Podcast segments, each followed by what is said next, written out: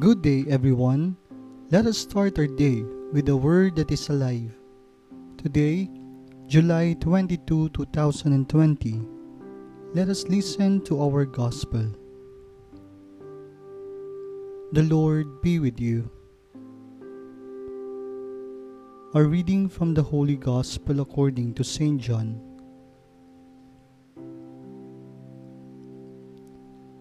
On the first day of the week, Mary Magdalene came to the tomb early in the morning, while it was still dark, and saw the stone removed from the tomb. So she ran and went to Simon Peter and to the other disciples whom Jesus loved and told them, They have taken the Lord from the tomb, and we don't know where they put him. Mary stayed outside the tomb weeping. And as she wept, she bent into the tomb and saw two angels in white sitting there, one at the head and one at the feet where the body of Jesus had been. And they said to her, Woman, why are you weeping? She said to them, They have taken my Lord, and I do not know where they laid him.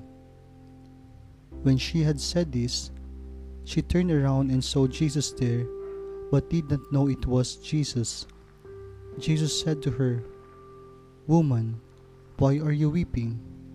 Whom are you looking for?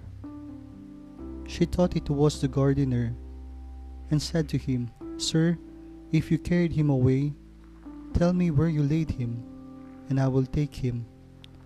Jesus said to her, Mary. And she turned and said to him in Hebrew, Rabboni, which means teacher. Jesus said to her, Stop holding on to me, for I have not yet ascended to the Father.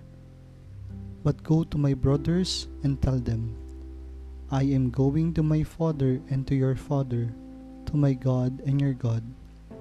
Mary Magdalene went and announced to the disciples, I have seen the Lord and then reported what he told her.